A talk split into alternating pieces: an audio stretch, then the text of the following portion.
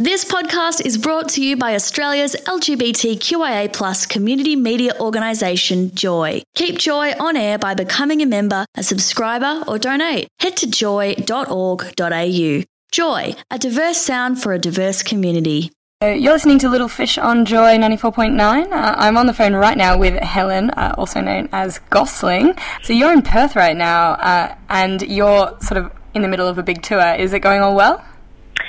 Yeah, it's going very well. Um, I've been uh, came up to Perth to do some shows at Nannup, which is a festival up here, and um, I start um, a show this week with Adam Cohen, who I'm supporting on his national tour. Adam Cohen, that will be an incredible, incredible experience. I mean, what a great uh, history of music in that family. Is he someone that you sort of looked up to musically? Um, to be honest, I only just found out about him um, because of this tour. I actually hadn't um, heard about him before. Um, but when I got the tour, I looked him up, and his album that he's here um, touring for is amazing. So he's a brilliant lyricist, just like his dad. Incredible, incredible. Well, I just have to let you know that I was front row uh, for your Falls Festival show, and I loved those windmills, among other things about the show. Um, is uh, all your shows uh, that visually pleasing? Um, yeah, that was just a bit of fun that we were having for the festival, but it's it's kind of carried on, and we we're using them, and now I have a giant pinwheel, which is pretty awesome. Wow. Um, and uh, the guys in the band get dressed up, and yeah, we're making a bit more visually pleasing. So, do you design it all yourself uh, in in keeping with the theme of your latest single? Yeah, sort of. We we're um, I'm getting better at um, sort of bringing everything together and having one sort of visual focus. I've kind of been bits and pieces here and there in the past, so. Um, I've got a film clip coming out for the latest single that's all ties in with the artwork and um, yeah. Well, you've just released Wild Love, which is your new single off the, the EP International Living that's coming out on April 20. And as far as I can tell, it's getting rave reviews. Is that what you're experiencing? I mean, are you feeling that it's really lifting off? Um, to be honest, I don't actually. Um, I don't actually look. I don't look that up. um, it kind of it's a bit nerve wracking um, for me as an artist to to hear what people say about about it. So um, I have heard that it's going well and it's being added to lots of um, stations, and um, yeah, I think the response has been good.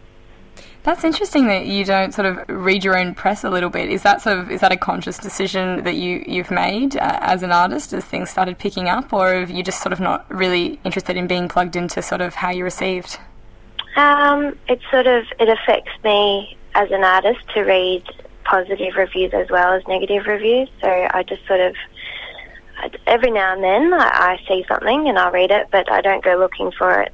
Just because even if it's a positive review, it kind of um, messes a bit with my mind, and and I, then I concentrate on what other people have have thought is good in my music or my live show, and and try and recreate that, or just move in a different direction. So, so um, I mean, I'm very grateful for positive reviews. Don't get me wrong, but um, yeah, I just I don't read too much of it.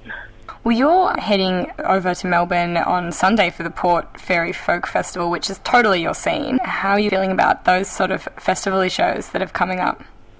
Um, uh, they're so much fun. I actually um, I haven't really been to many festivals myself, and so now I'm getting to go to these festivals and play at them and um, experiencing that sort of scene. And I'm I've heard a lot of great things about Port Fairy Festival. It's got um, quite a good history, and um, I think it'll be a really fun weekend with a couple of shows.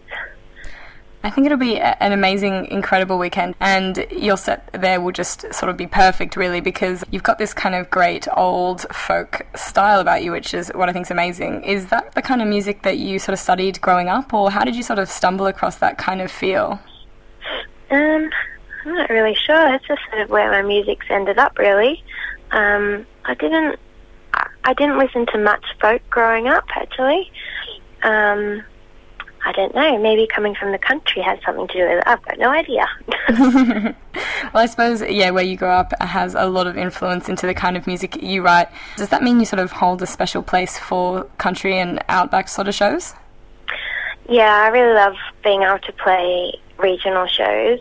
Um, I think growing up, I grew up in Albury Wodonga, which is sort of on the border of New South Wales and Victoria and I really appreciated it growing up when artists would stop off there on tours, and um, they actually had quite a strong musical culture. So, um, yeah, I like going to the regional regional places and playing for that sort of crowd.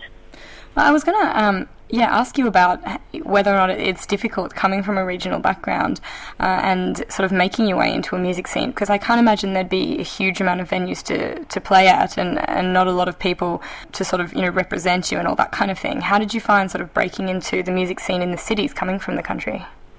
Uh, well, I didn't actually start songwriting until I moved to the city. so I grew up in the country, but when I finished year 12, I moved down to Melbourne to to study at uni and um, I was studying psychology and didn't really love it as much as I thought I would, and so spent a lot of time in my dorm room um, starting to songwrite, and then thought, okay, maybe I should go and study music, and so I didn't actually start gigging until I was living in Melbourne and um, had those opportunities. That's that's incredible that you sort of uh, really rerouted, you know, the things you wanted to do? I mean, is that the kind of advice you'd give other people that maybe aren't that happy in what they're doing at uni and have sneaking ambitions? Yeah, I think, I, I mean, it's crazy to think that you know what you want to do when you're 18 and you're in year 12 and, and, and you're trying to pick what uni to go to. Um, I really, I, yeah, I think if you're doing a course and you're not loving it, there's no harm in stopping it and starting something else or really finding something that you love and not struggling through it all. And, um, yeah. Well, it's certainly been doing fairly well for you. Now, you're, apart from your uh, Adam Cohen's support tour, you're going to be back in Victoria in May for, for a headline show. Mm-hmm. And I suppose Melbourne being your hometown, are you feeling pretty excited to bring bring your new EP to Melbourne? Yeah, definitely. We're we're playing at the Thornbury Theatre, which is a lovely venue in Northcote, and um, I'm really excited to have my. I'll, I'll have a full band, and so we'll have um, new songs to play live, and um, yeah, to launch the EP. It'll be a fun show. And are you sort of doing a lot of writing while you're you're tour now? Um, I, I actually struggle to write while I'm on tour. Um, I have to really think hard to do that. Um, yeah. But um, yeah, I'm I'm still writing at the moment. Um, I'm I'm trying to write um, material for an album, which will hopefully um, be sort of early next year release. That's the plan at the moment. Just depends how I go. what is your vice? What do you need with you when you're writing? What's the perfect scenario? Um, well, I've realised that I can't write at home anymore. I kind of get too many distractions and um, I'll think about cleaning the kitchen rather than sitting down and writing something. So um, I'm actually thinking I'll, I should find a space somewhere, a studio that I can go to, because I find that it doesn't just happen anymore. I can't just sit down and it all flows out. I have to dedicate um, my time to it, and and um, yeah, it's a diff- uh, yeah. I had a bit of a block for a while with writing, and so I'm taking a new approach. That must be frustrating having having writer's block, particularly when things are sort of starting to pick up and you're putting the pressure on yourself to sort of keep the ball rolling. Um, yeah, yeah, it does. It's it's kind of um, have like a bit of a mental battle where you kind of I don't know, you know, you think you're a bit fake for a little while because you think, oh, I'm supposed to be writing songs and I can't. So yeah, it's a really tough thing to have writer's block. Yeah, I can definitely imagine. If you were to find this amazing space for you to write in, um, what would it be like? Have you thought of, you know, if you could have anything in the world uh, as inspiration to write, what would you pick? Oh, I don't know, just a beautiful, a beautiful studio with um, to have a skylight, so I'd have natural light as well, so I'm not just hidden away inside a cave. Um, and I know a beautiful piano, being able to be set up and permanently stay there with all recording gear and everything like that Sounds perfect. And I hope that one day you find that space for you to ride in. Yeah. Thank you so much for chatting to me. Oh, my pleasure. Best of luck with the tour. We're all looking forward to International Living being out on April 20.